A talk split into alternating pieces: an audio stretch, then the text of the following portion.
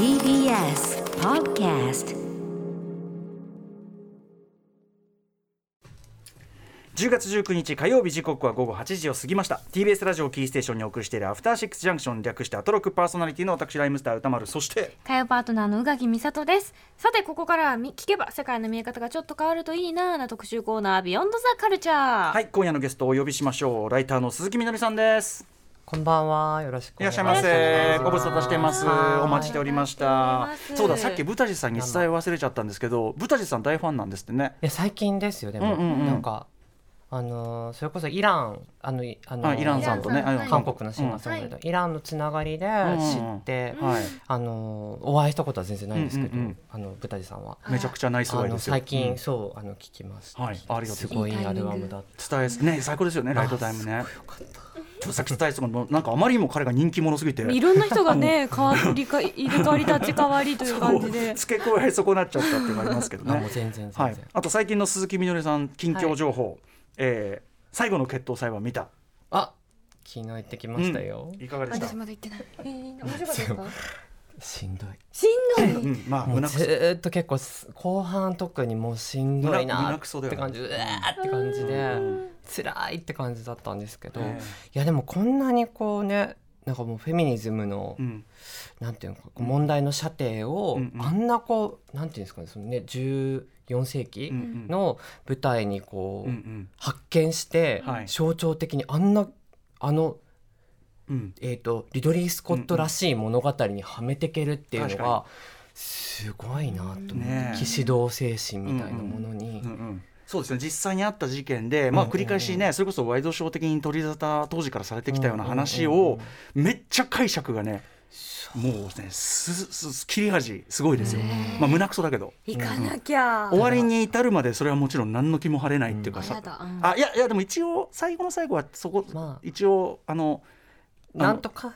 なんとか。なんとかいい気持ちで出てる、うん。なれるか。わかりました。強い気持ちで見に行きたいと思います、いやでも結構しんどい人はしんどいかもしれなあそういそうだね。うんそうだもちろんそうあの性暴力描写もね当然ありますそうそうそうそう。そこがね、うんそこは気をつけないといけないかもしれないですね。っていうのは気にしていやでもすごい面白かったので、うんうんうん金曜日楽しみに、はい、ああいいいいあの私はもうね私はもう。いやーいいですねなんつって。うん。聞こうそうしよう。いやいや今までに僕はもういやーもう結構なもので。結構なお手並みでぐらいしかね言いませんけどね。30分それで。そうそうそうそう。へー。とか、はい。とかとか島ワーワー最高とかそういうことですか？お好きなんもうはい。もうこの間の選挙のやつ、ね、あれ何だったんですか？島オーナーの中でも謎解ですよ多分。あれ何だったんだみたいなねあります。まあそこも含めてね下尾いさんです。ろいろね。そうそうそう、なんてことでまあ思いつく限りね、はい。まあそんなちょっとこんな感じのざっくばらんな感じでね。あのやる新シリーズでございます。今夜の特集はこちらです、新シリーズちょっとクイアなカルチャーニュースガイド2021秋 by 鈴木みのりさん。よいしょ改めまして現代ポップカルチャーを語る上で外せないのがジェンダーやセクシュアリティそのマイノリティマイノリティをめぐる問題への、えー知識と理解でございます、えーそこで今夜から始まったこのシリーズでは最近の映画音楽アートなどのポップカルチャーの中から注目のトピックを取り上げそれをクイアな眼差し、えーつまりさまざまなジェンダーやセクシュアリティの観点から楽しく分かりやすく丁寧にざっくばらんに解説していく不定期シリーズとなります。改めましてこの企画のキュレータージェンダーやセクシュアルマイノリティそしてポップカルチャーについて詳しいライターの鈴木みのりさんです。どうも、はい、よろしくお願いします。よろしくお願いはいはいしますはいということで鈴木みのりさんご紹介宇垣さんからお願いします。はい鈴木みのりさんは1982年生まれ明治学院大学社会学部を中途退学されています。ジェンダーセクシュアリティクア理論やフェミニズムへの関心から小説や映画についての執筆を行っています主な寄稿先は ID ジャパンキネマ旬報現代思想週刊金曜日新潮ユリーカなど。2020年にはウェブメディアウェズイで、えーブラックトランスライブズマター特集を企画特別編集も担当されました。金刊といたしましては武田佐哲さんやライターの西森道夫さん桃山商事の清田隆之さんらが寄稿した書籍「テレビは見ないと言うけれどエンタメコンテンツをフェミニズムジェンダーから読む」という本があります。はい、えーこの番組前回のご出演はあのネットフリックスのね、えー、とポーズ特集ということで6月にお送りしました、最高でございました、お世話本当に。はい、ということで、はい。あのまあ、改めてなんですけど、まああのまあ、鈴木みのりさんをお招きしてあの鈴木さんの視点からちょっとこう、えー、といろんなカルチャーを紹介して音楽映画であったりとかね美術展であるとかという、まあ、シリーズなんですけど、一応あのこれ前回も聞きましたけどこれちょっと多分あのみのりさんをお招きしはいてちょっとこのシリーズやるたびに申し訳ないけど毎回ちょっと用語説明というか一点だけ。あの要はクイアクイア、はい。まあ、眼差しって言ってますけど、はいクイアっていう用語についてもう一回というか、い。何度かは必要かなというふうに、そうですね。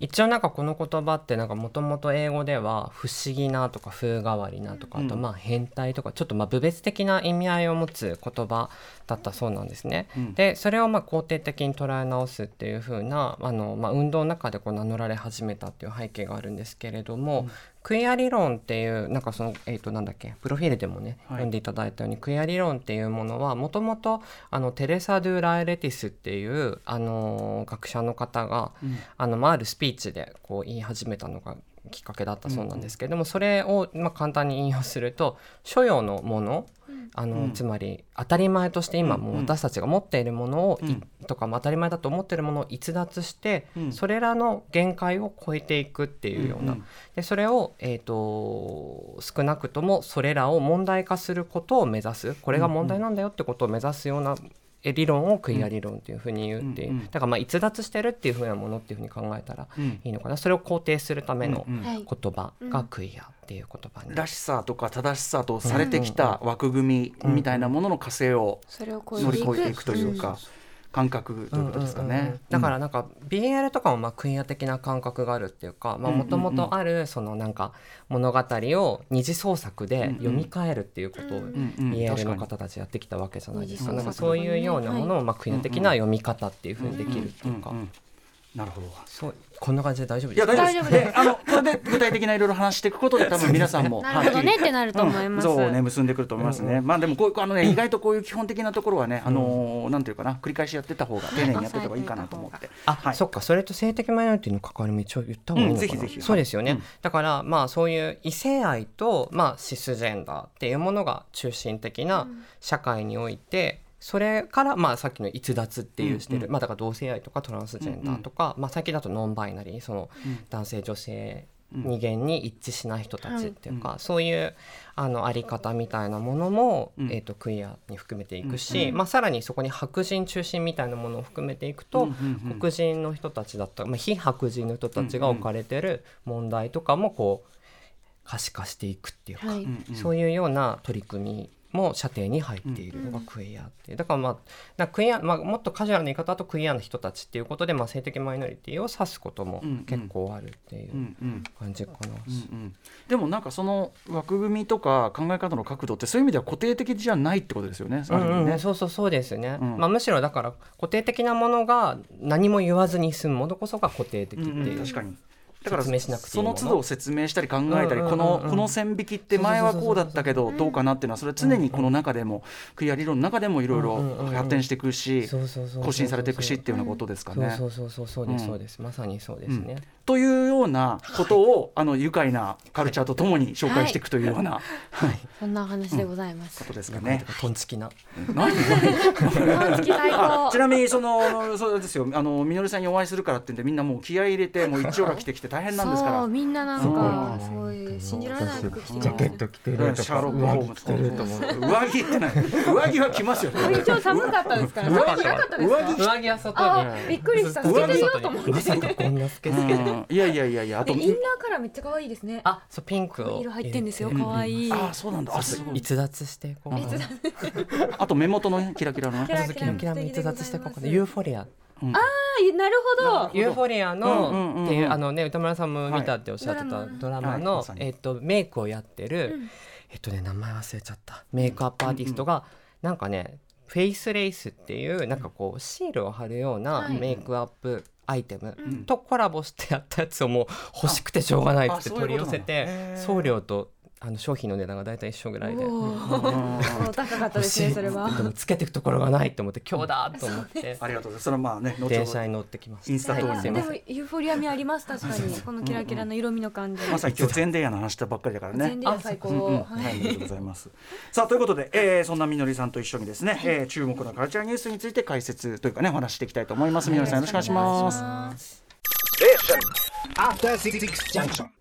時刻は8時11分です。TBS ラジオキーステーションに生放送でお送りしているアフターシックスジャンクションパーソナリティのライムスター歌丸です。そして火曜パートナーの宇垣美里です。今夜は新シリーズちょっとクリアなカルチャーニュースガイド2021秋ということでゲストはライターの鈴木みのりさんです。よろしくお願いしよます。ろしくお願いします。はい、ではここから鈴木みのりさんが選んださまざまなカルチャーニュースやトピックについて解説していただきます。早速始めましょう。それでは最初のニュースはこちらクリアな表現をどう消費するのか。リルナズ X とエスパについて。はい。リルナズ X ちょうど先週か。ね、はい。渡辺志保さんにリルナズご X 紹介いただきましたはい、アルバムね、の紹介もいただきバムが出たましたけども。ということで、はい。はい。えーまずはラッパーのリルナズ X はアメリカ・アトランタ出身のラッパー。1999年生まれです2019年カントリーとラップを融合させた曲「オールドタウンロード」が動画共有アプリ TikTok で話題となりアメリカのビルボードチャートで史上史上初となる19週連続1位を獲得しました。また2019年には同性愛者であることをカミングアウトしビルボード1位としては初めてのカミングアウトアーティストとなりました。最近では9月13日アメリカ・ニューヨークで開催されましたファッションの祭典メットガラでゴールドに輝く衣装をまとって話題となりました。一方エスパは韓国の4人組女性アイドルグループ。メンバーは韓国出身のカリナとウィンター。日本出身のジゼル。中国出身のニンニン。アバターと共に楽しむ独特な世界観を打ち出しメタバースガールズグループとも呼ばれています。2020年11月にシングル「ブラックマンバ」でデビュー。国内外のチャートで1位を獲得し今年1月には歴代 k p o p グループのデビュー曲としては最短ペースでの1億再生回数を突破。また今年5月には、えー今月5日には初のミニアルバム「サベージ」をリリースしアメリカのビルボードチャートで初登場20位を記録しました。はい。ということでリルナズ X とエスパなんですけど、はい。まずリルナズ X うん、どどうしたどうした？なんかリルナズ X とエスパなんでこんな並び？あなたが自分で。あなたが選んだんでしょ？チョイスあなたが選んだいやなんか改めて考えるとこれ大丈夫かなとか思って、うんうんいやいやいやうんうん面白いじゃんリルナズ X ってあのあの黄金のはいこの間のねメットガラのねメットガラ。もうなんかね聖闘士星矢風と言いましょうかなというかもう。うん、まあそういう日本のアニメ漫画カルチャーもちろんねねすごい好きでというね。ね。まあそういう世代のねラッパーとかもすごい本当多くて。うん、なんかフェイトっていう確かあれですよね。うん、フェイトそうフェイトトが好きで。の中から持ってきたんですよね。そうというふう。に言ってフェイトってあのゲームのですそうそうかあとナスキノコさんはいフェイトステイナイトとか、うん。フェイトゼロの。っていうふうに本人はそう言ってる。そうそう。あなるほど。それは宇垣さんまた？あええっと一応その アニメで見たことあるんですけれども、だからこういう服着てるキャラクターはいます確かに、うんうん。はい。だから割とガチモンっていうか。アーチャーってことかな、ええ今ね絵面をね出してますギルガメッシュですよね。あなるほど。う。んうん。そうあすごいポンギルガメッシュだったポンんだポンでポンポン出てくるねっ私これはい見てましてたことはマドンソクマドンソク？あれ？がギルガメッシュじゃなかったっけ？まああのエターナルそうそうだからうんうんギャハギャハ言ってたんですけれども、あなるほどはいいろんな話がそうもう渋滞するぞって飛躍に日本の思ってたから。そう。いうのが好きなん。ですねそうなんかそうそうらしいうんしかも最新の最新とか最近のやつですね、はい。へえみのりさん的にそのリルナズ X は？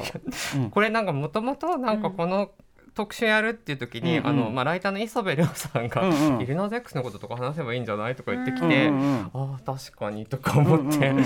それでポッて言ったらここに入ったのと思いつきでいろいろ話してたらそのエスパが入ってきたから今ここでワンセットっていう謎のあれまあなんですけど、最新音楽事情っていうところもあるけど。そうだから私はなんかあんまりこう音楽について、まあ、もちろん聞いてはいるしすげえとか思ってたんですけど、そこら辺はまあ渡辺さんがね先週うんうん。お話ししてたことがすごい詳しかったので、はい。あれなんですけどこう図図像としてすごい興味深いなと思って、ビジュアルイメージとして。そうビジュアルそううんイメージとしてすごい興味深くて、うん。まあ、今関わってるインダストリアルベイビうんうん。ーもそうですけど、あのその黒人男性っていうものの図像、あそのイメージっていうものが、実はそのこう白人中心の、特にまあアメリカではそのまあえっと奴隷化されてた時代があるわけじゃないですか。うんまあ、その時代のこう価値観としてその,、まあそのこうなんていうのかな白人の女性を襲う存在としてこう、はい。昔はね。偏見が植え付けられてる、映画の中とかでね。まさに。そうそうそうそう。トランスジェンダーとハリウッドでも描かれてました。そうそうそうそう。そうあのえっ、とまあこ国民の創生でも国民の蘇生ごめんなさい。そうそうそうそう。でそういう存在だっていうことが、うん。実はこうなんかそのいわゆる男女の一義的な対立対立構造じゃない権力構造としてでのフェミニズムでは語りきれないうん。ものが実はあるっていうことが、あのまあ、ベルフックスっていう理論家とかが指摘してるんですけど、うん。まあ、黒人男性っていうものはなんかその、まあ、実は人種差別的な性差別的なうん。存在としてイメージをこうずっと、あのうん。扱われてきた。植え。付けられてきたというそうことですね。そうそうそう。でそれをまああのうん。いろいろこれまでもそのうん。か乱していくような、うん。そのえっ、と美術作品とかもあったんですけど、うんうんうん。まあそれをさらにこう多分このリルナズ X は推し進めてるというか、はい。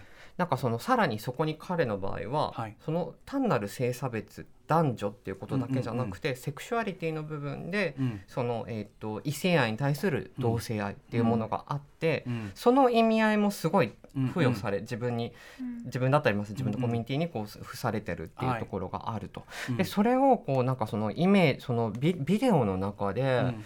その非常にこうなんていうのかなそのえっ、とアダムのうん。とイブのこうリンゴ、えっと知恵の実を取ってっていうのの、うんまあ、女性的な役割を引き受けたり、はいビデオの中で、まあ、そのちょっとそのむしろそのくくなんでクイア的かっていうと、うん。それが、えっと女のうん。なんていうのかな女性を下位に置くような言葉で、そのゲイとか、まあ、その同性愛の男性がうん。こう、扱われてきたっていうことが歴史的にあるわけじゃないですか。まあ、い未だにやっぱそこ、うんうんこうね、うん。部別的な言葉、まあはい。にヒップホップの中でもあったりもするけれども、なんかそういったものをむしろなそれ何が悪いんですか？っていうようなビジュアルイメージではい。MV でやってるのがすごい興味深いなって思ってたんですね。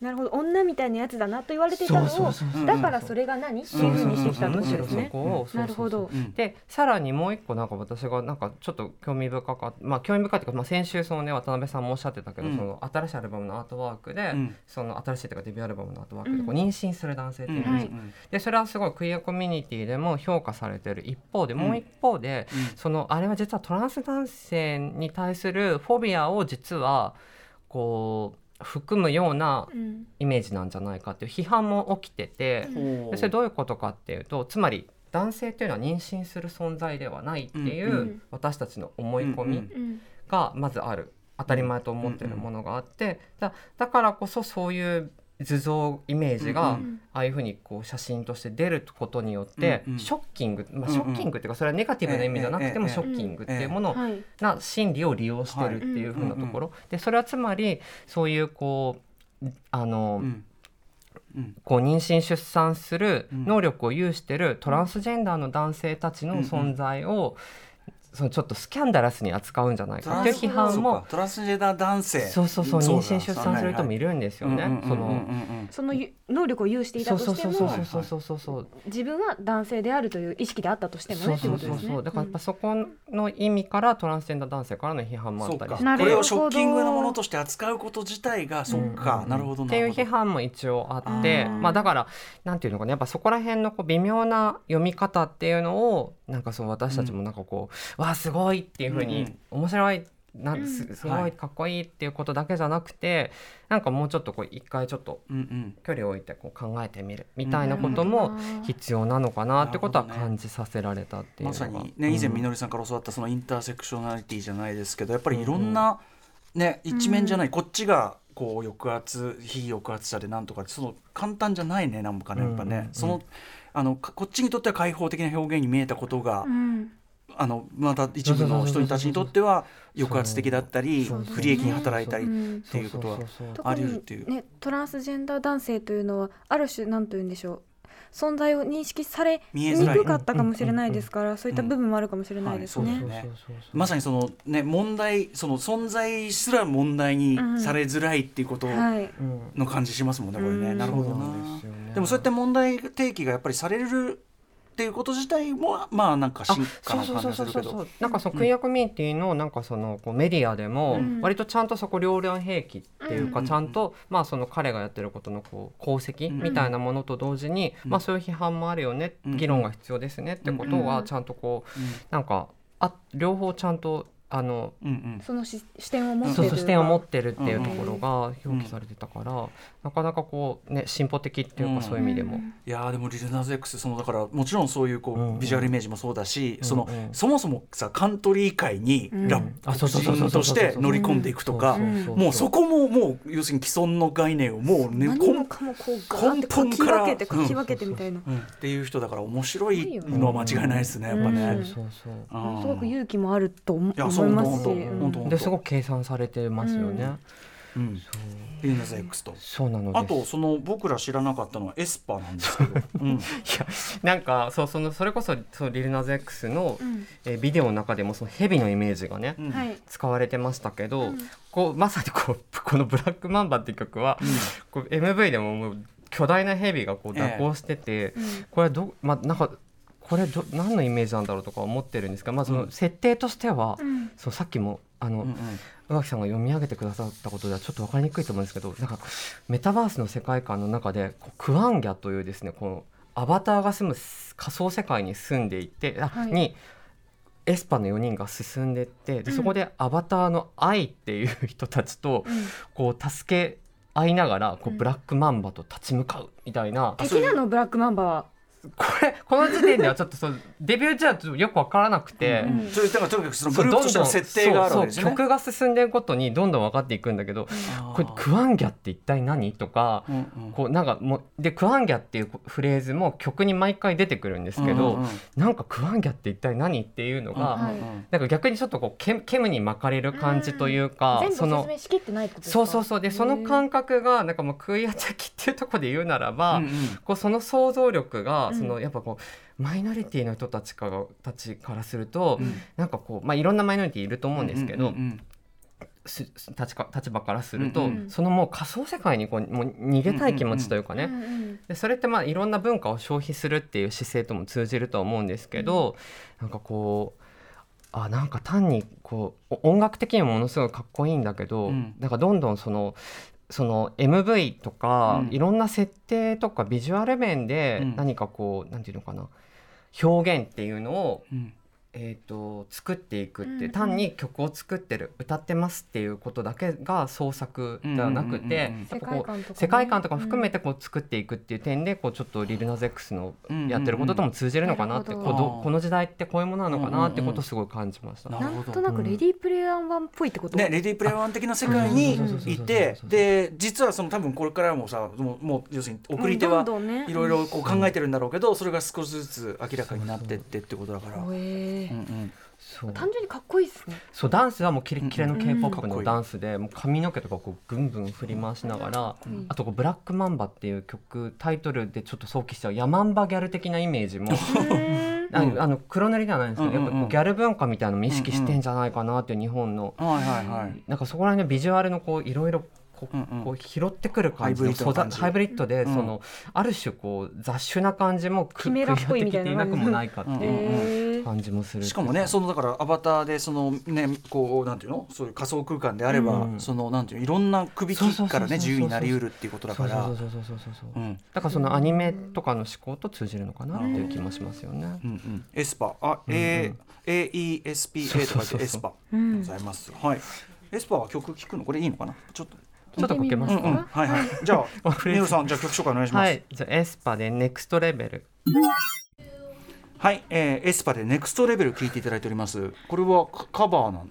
そうワイルドスピードのサウンドトラックに入った曲をしかもスーパーコンボ。そうなんです そうそれでそのちょっとだけこう変えてて、うん、あこのあたこの後ぐらいからあそのオリジナル部分が入るんですけど、なんかそのこの後話そうと思ったらマリーアの、うん、えーと、ブレーンの一人だった、まあ、ミッシュ・エリオットが2000年ぐらいにやってたこう MV の中で「うん、レーメイクス」とかって言ってこう別の曲と組み合わせたりしてたじゃないですか。ね今もビートスイッチとかねやってるけどそれは走りですよね完全にね。まさにそういう感覚をこの曲も取り入れてて、うんうんうん、急にちょっと音が変わる。今今全然違う展開になってるもんね。うん。うんうんあここからですすね。そうそう。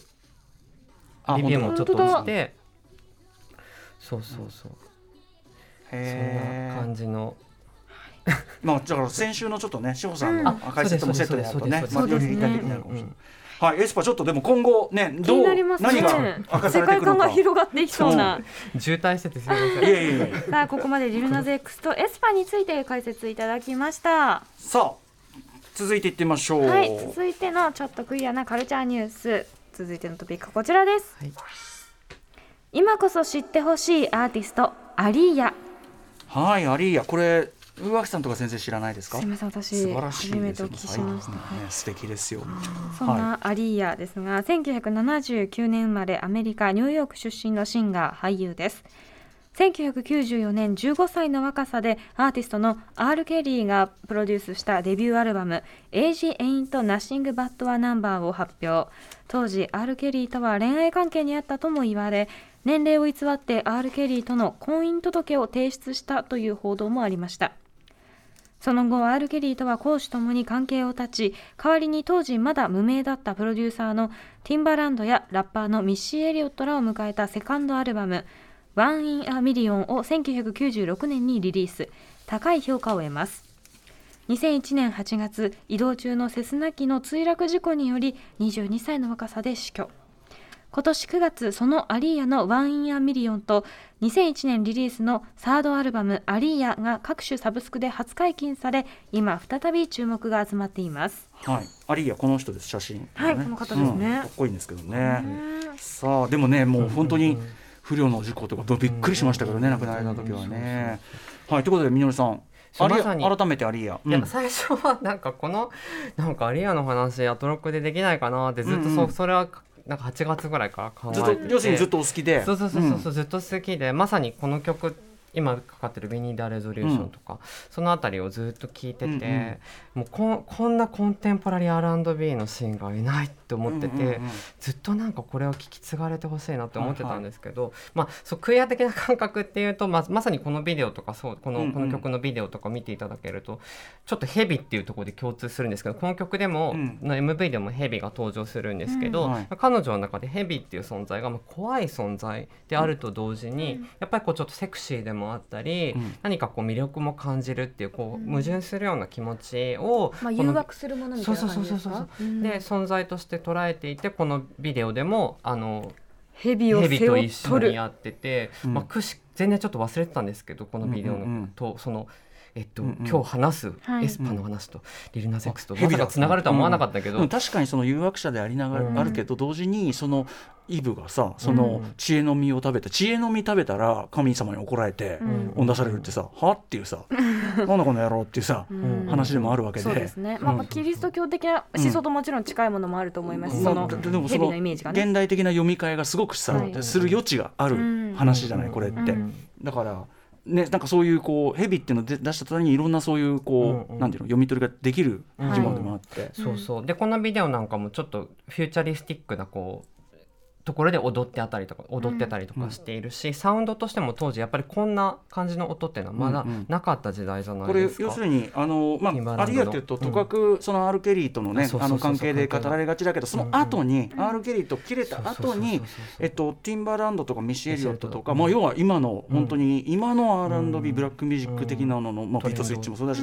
ビートの作り方もそうだし作ったのをある種フックアップしたのはアリーヤ、そうそうそうなんです。まあも厳密に言うともともとはまあそのプロデューサー探しがこう難航したそうなんですよね。その One in a Million の時に、うんうんうん。そうそう R ケリーのこうとのスキャンダルっていうか、うん。でその中でまあその若かった20代前半のティンバーランドとミッシェリオと当時のその、えっと彼女の所属してたレーベルのアトランティックの CEO がまあ見つけてきたっていうところらしいんですけど、でその後のその今かかってるこの曲が含まれてるまあ結果的に彼女のラストアルバムになったうん。セルフタイトルの「アリーヤ」ってアルバムでは、まあ実はミッシーとミッシーは1曲しか曲書いてないし、うんうん。ティンバーランドプロデューサー4曲しかない、うんうんうん。でそれ以外じゃ誰がやってるかって言っても、うん。その当時無名の新人たちをあの抜擢していて、うんうんでさらにそれその曲を書いてるメインライターがスタティックっていう人で、うんうん。まあ、彼はちょっと2008年に33歳で彼も亡くなっちゃってるんですけど、うんうんまあ、アリーヤがその自分の内面をうん。スタティックなら書けるっていうことでもう2人でずっとうんうん。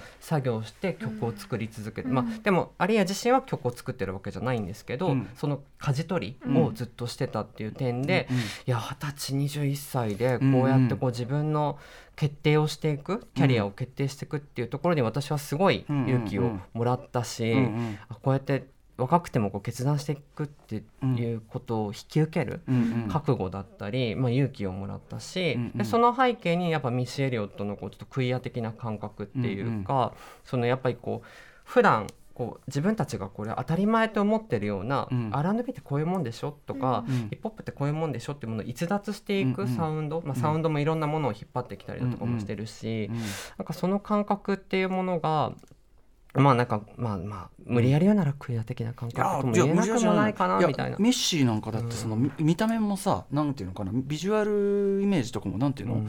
やっぱ、うんあそうそうそう、んミッシーはまさにすごいですよねやっぱその、うんうんうん。うんでまあそれを否定に要は言っちゃえば可愛いこういわゆる女性的なっていうアーティストとして、しかも R, R・ ケリーのうん。恋人とみたいな感じで登場していたけどそこから実はもう早くも逸脱なんていうかな、自ら飛び出して自らコントロールしてっていうことだもんね、意外とその面って、アリアを語るときにうん。あんまりクローズアップされないとこかもしれないですよね。そうそう。そうそう。やっぱりなんかその前に、まあ、ジャネット・ジャクソンとか、うんうん。まあ、そういうこう人たちあのシンガーソングライターでいたけど、うんうん。まあ、彼女の場合曲を書かないけど自分でこの曲を舵取りをしているっていうことが、やっぱはっきりとこのアルバムではこの最後のアルバム「最後のアリーヤ」ってアルバムではうん。もう歌い方でもうそれがすごくわかるし、うん。彼女自身もそういうなんかその彼女こうちょっとねソプラノに行くと綺麗な声だけじゃなくて、下に行くこう低い声をどう活かせるかってことをすごい追求したらしいんですよね。へやっぱそのあたりのこう歌手としての教示っていうか、ーそのあたりもやっぱすごいたくましいなって感じさせられるし、うんうんまあ、さらにこの歌い方って、まあ、要はいわゆる R&B とかにありがちなこう、まあ、それを批判うんうん。否定するわけじゃないんだけど、こうソウルフルな歌い春方春タイプの。っ。ていうのとはまた違うやり方でうんこう感情の決めとか、なんかそういうものをこう表現しようとしてるっていうか。そしてそれって今のっていうかね、うん。今に至るむしろそうそうそうそう R&B っていうかのそうそうそうそうそうそう。主流的表現そういうものになってるっていう。確かに。うん。じゃあ曲いきますかねね。ね。私がお願いします。初めて好きになったアリアのアリアを好きになったきっかけの曲です。えーアリーヤでトライアゲインお聴きいただいたのがアリーヤで Try Again。ロミオ・マスト・ダイサウンドトラックそうですね。ね、うん。そう映画はそうでもなかったけどこの曲はめっちゃかっこいい曲がいいという。めちゃくちゃね当時のクラブでもかかってましたけどね。ということで、まあ、あのアリーヤのそういうねあのアーティストとしての先見の明という部分みたいなのもなんかこのサブスク解禁タイミングでちょっと。そうなんです、うん、聞いてほしい。感じですね。9月にサブスク解禁となりましたので、ぜひお聞きください。さあ今夜はここまでライターの鈴木みのりさんにここ最近のちょっとクリアなカルチャーニュース解説していただいています。次のニュースはこちら。今おすすめの美術展は金沢にあり。なかなかいけませんよ。行きたいよという感じですけれども、なんでしょうか？はい、これからみのりさんに解説していただく2つの美術展はどちらも先週の土曜日10月16日から始まりました石川県の金沢21世紀美術館でのもの。来てえな。きたですね一つ目はフェミニズムズ。世代や時代国家や民族それぞれの環境や価値観によって異なる現代のフェミニズムを単数ではなく複数形で捉え直し9人のアーティストの作品でそれを紹介していくという展示です。一方もう一つの展示はぎこちない会話への対応策。第3波フェミニズムの視点で。写真家でアーティストの長島ゆりえさんが1990年代以降に活動を始めた10人の作家の作品についてフェミニズムの視点から新たな解釈可能性を見出すという展示です。80年代から90年代メディアで懸念されていたフェミニズム像に違和感があったという長島さんがその当時運動や連帯の形をとってこなかった作家たちを迎えその作品を展示していきます。2つとも会期は来年の3月13日までとなっております。はい。はい。長島ゆりえさん僕本読んでました。僕たちの僕らのじょ女の子写真から私たちのガーリーフォトへってあ本そうなんですね。はい長島さんその40代になられてからその、えっと武蔵大学の社会学科に入り直修士で入り直して、うん。でまさにその自分たちがそのそういうふうにまとめられてきた、うんうん。あのー過去を検証していく、うんうん批評家たちからそういうふうに名指されてきたことを自分たちでこ自分の言葉で問い語り直すっていうことを修士論文でやったのを書き直したのが今、はい。歌丸さんがおっしゃった書籍。はい、僕ら僕らの女の子写真から私たちのガーリーフォトへ、ねうんはい。で、はい、この展示についてうん、展示ね金沢。俺から、い。行かれてきた。あ行ってきました。オープニングに行ってきたんですけど、うんうんうん。そうすごいよようんでもね、よかったってこれ言いにくい、うんうん。すごい複雑な展示で、うんうんなんかもともとはこれ一一つの展示としてやる予定だったらしいんですよね。で、まあ、それがどうして2つに分かれることになったかっていうことは、うん。美術手帳のえ2021年8月号「女性たちの美術史」という特集で、うんうんまさにまあ長島ゆりえさん、うん。で藤岡彩さん風間幸子さん。これ参加さ参加アーティストのうん。はい。3名ですね、とあと金沢21世紀美術館学芸員の高橋律子さん。4名が、えー、と話している座談会でも触れられているのでちょっとまあ詳しくはそのあたり読んでみて、えー美術手帳。うん。そう美術手帳をぜひ読んでいただきたいんですけれど、うん。やっぱり中島さんがそのオープニングのその日にやってたトークでもおっしゃってたのは、うん。その自分がその高橋さんが選んだフェミニズムズの方の,、うん。あの金沢のキュレーターのはい。フェミ方が選んだうんフェミニズムズの作家についてうん。自分がやりたいこととしてこうやっぱ語れないうん。自分がやりたい視点からこうこういうことを表現するあのキュレーションするべきなんじゃないかっていうことが語れないっていうこともまあ一番大きな要素としてあったようなのうんでじゃあ別々の展示ちょっとこのこれ私の解釈だからちょっと雑っぽくなってる雑になってるんですけどまあそのようなことだったらしいです。うん。であのまあ、まさにここで書かれあのさっき宇垣さんが読んでくださったこととかもちょっとまあ複雑というか、うん。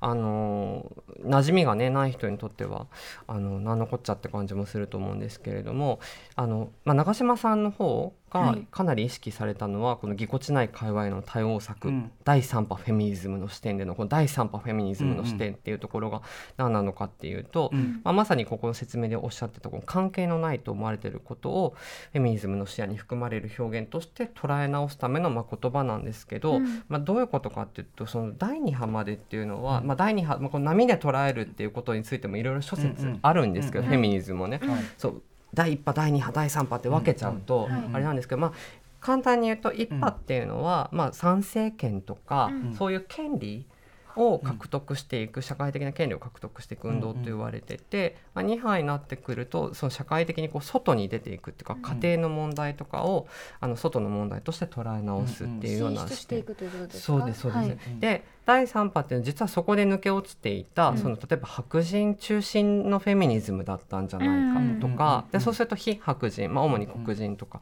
あのそういう人たちの声がこのフェミニズムの運動に反映されてないんじゃないかっていう問題意識が出てきたりだとか、うんまあ、その視点で捉えていくと、まあ、それをアメリカとかヨーロッパのフェミニズムだけじゃなくてやっぱり日本とかアジアのフェミニズムもあったりするわけだから、そうするとそれって、まあ、いろんな視点で捉え直すことが、実はその文脈っていうのはいろいろあるよねっていうところがあったりして、うんまあ、そんなにこう簡単にまとめきれないものがあるしさらにこうそのフェミニズムっていうものがうんうん。ちょっとこうなんか、なんていうのかな、うん女性が男性に支配されてるっていう価値観で、うん。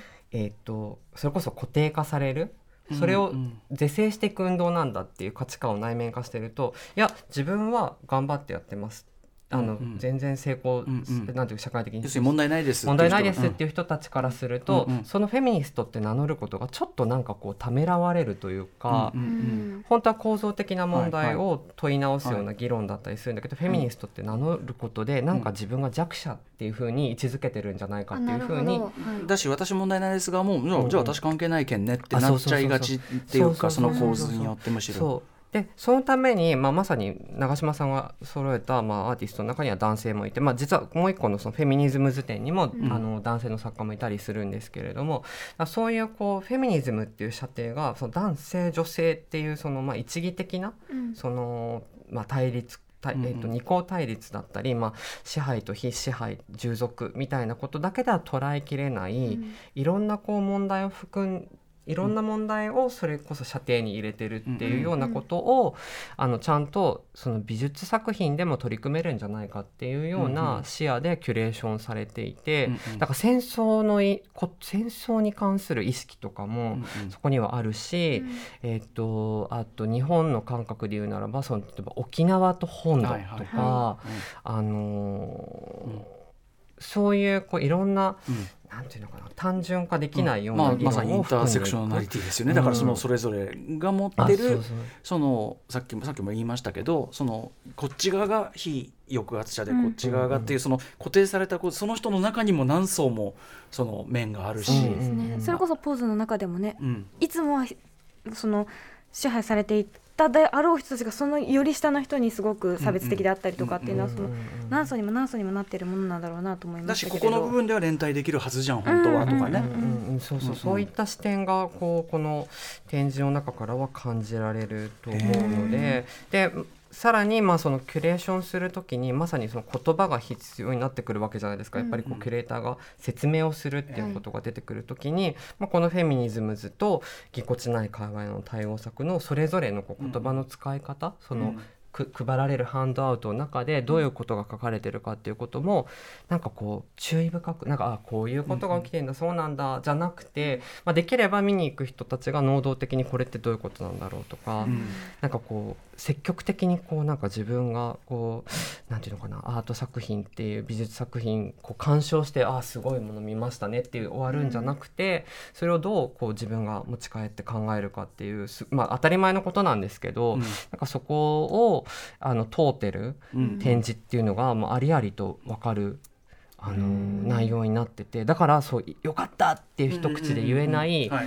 すごい複雑なかこう感覚になる、でもまあそれはあの体験してよかったっていうふうに言えるものなんですけど、この元からねうん。一つだったものがその二つにそのわ分けたこと自体もさ、うんじゃあなんで分かれてるのかっていう、うんその偏差そのものもさ見る側としてはそこも意識すると、うん。見えてなんていうかな自分なりにこういうことかなみたいなさ、うん。ここかみたいなさこととか考える契機にもなるし、うん。だからその分けた英断っていうのかな、うん。分けた誠実さ、もうすげえなと思いました、お話をね聞いてて。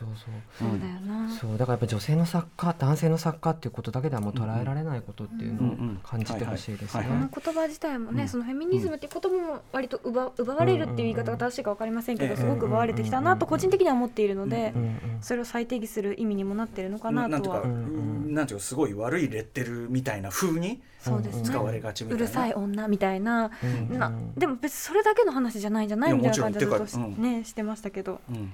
はいはいはい。見に行きたいな、えーっとこれはえーっと金沢21世紀美術館でい。つまでやってるんですか？来年の3月13日です行けなくない。いけなくはないよこれ。行けなくはコロナが落ち着いてほない。ねうんはいということではい。金沢21世紀美術館自体行きたいんだからね。そう、はい。うん。金沢にも行きたい俺金沢映画祭めちゃくちゃ行ってんのに月曜休館で見れた試しがねえんだよ。悲しい。大変なのよ。一個だけもう一個だけはい紹介していいですか、もちろんごめん。なさい、大久保直美さんの「From Here to Somewhere」「From Somewhere to Here」っていう今、六本木のギャラリーモモプロジェクトっていうところで、うん。うん。今週末土曜日までやってる作品もフェミニズムの感覚がある展示なのでぜひこれも見てほしいです。ごめんなさい。ちょっと駆け足なんですけど、大久保直美さん。お願いしたいです本当にまだね、はい。そうそう知られてない作家さんなんですけど素晴らしいです。六本木のギャラリーモーモプロジェクト。もうはい、10月23日今週の土曜日までということですどうしてね詳しい情報とかはねちょっとはい。ちょっとここは調べてはいあの番組の方から SNS などではい。さてさてねお急ぎですけどもうちょっとえっと残りの時間でこの話を絶対聞きたい。行きましょう。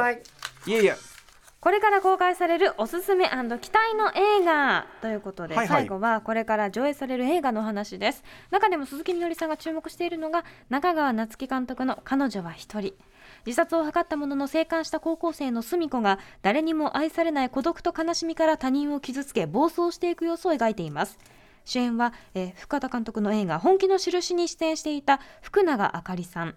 また隅っこに翻弄される幼なじみの秀明を映画「キラキラメガネ」主演の金井宏人さんが演じているということです、えー10月23日から、えー新宿のケーズシネマなどで全国公開されているということですね、はい。彼女は一人。これがですね60分ぐらいの本当に非常に短い、うん。あの高校生のドラ高学校のドラマなんですけど、うん。もうこのあの自殺を図った、うん。あのーうん。女の子が生還したっていうところから始まる、うん。と非常に不穏な空気がずーっと流れ続けているドラマで、うん。あのーうん。あの指導教員が立教大学の指導教員が篠崎誠さん。篠崎誠さんのはい教え子さんですか、これは。そうなんでうん。大学院東京芸術大学ではえっ、と黒沢清さんにも教わってたのかな、うん、だからもう完全になんていうかな、そっちラインのエリートコースですよ。なんですけどこうあのそこにですねまあその凄ましいこうですねあのクイアフォビアというかそういうものもこう言葉で出てきたりだとかでそれをむき出しなものとして使ってるんですけど、あのでなんでそれが必要かっていうと。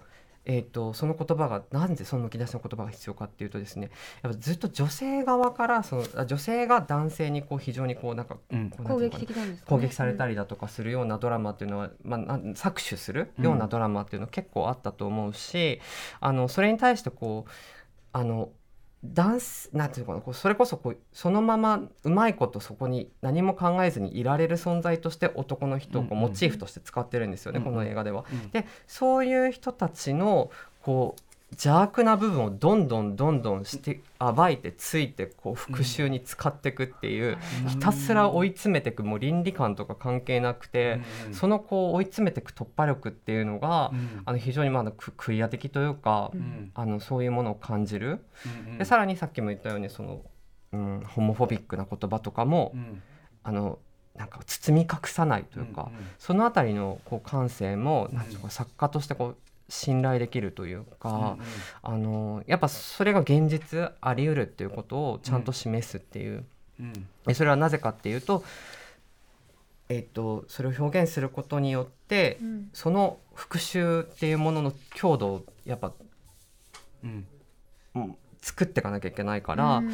そのなんていうのかな、変にこうなんか悪の理由とかをもう描かないことによってその痛快さも得られるしなんかそのこう60分ってこの短い中でっていうのももちろんそういう要請もあったと思うんですけど、うんあのー不穏だどどういうふうに言えばいいの？かごめんなさい。純度が高い不穏って感じがしますね。とにかくそこのこうその映画としてのこの怖さっていうものをどうやって作っていくかっていうこともそこにやっぱり意識としてあるってないんかう。話聞いてるとそういうなんていうのすこっちのその要するに所有のものを疑ってない鈍感な方のそのあれを浮かび上がらせる復讐劇って聞くとやっぱプロミシング・ヤング・ウーマンをあ思い浮かべますけど。うんあ。そうですね。なんかそれをさらにこうダークファンタジーにしてとにかく映像の質感もあの黒沢清さんとよくやってるあの芦澤明子さんがやってて、うんうん。あのまあ照明は違う方照明とかも、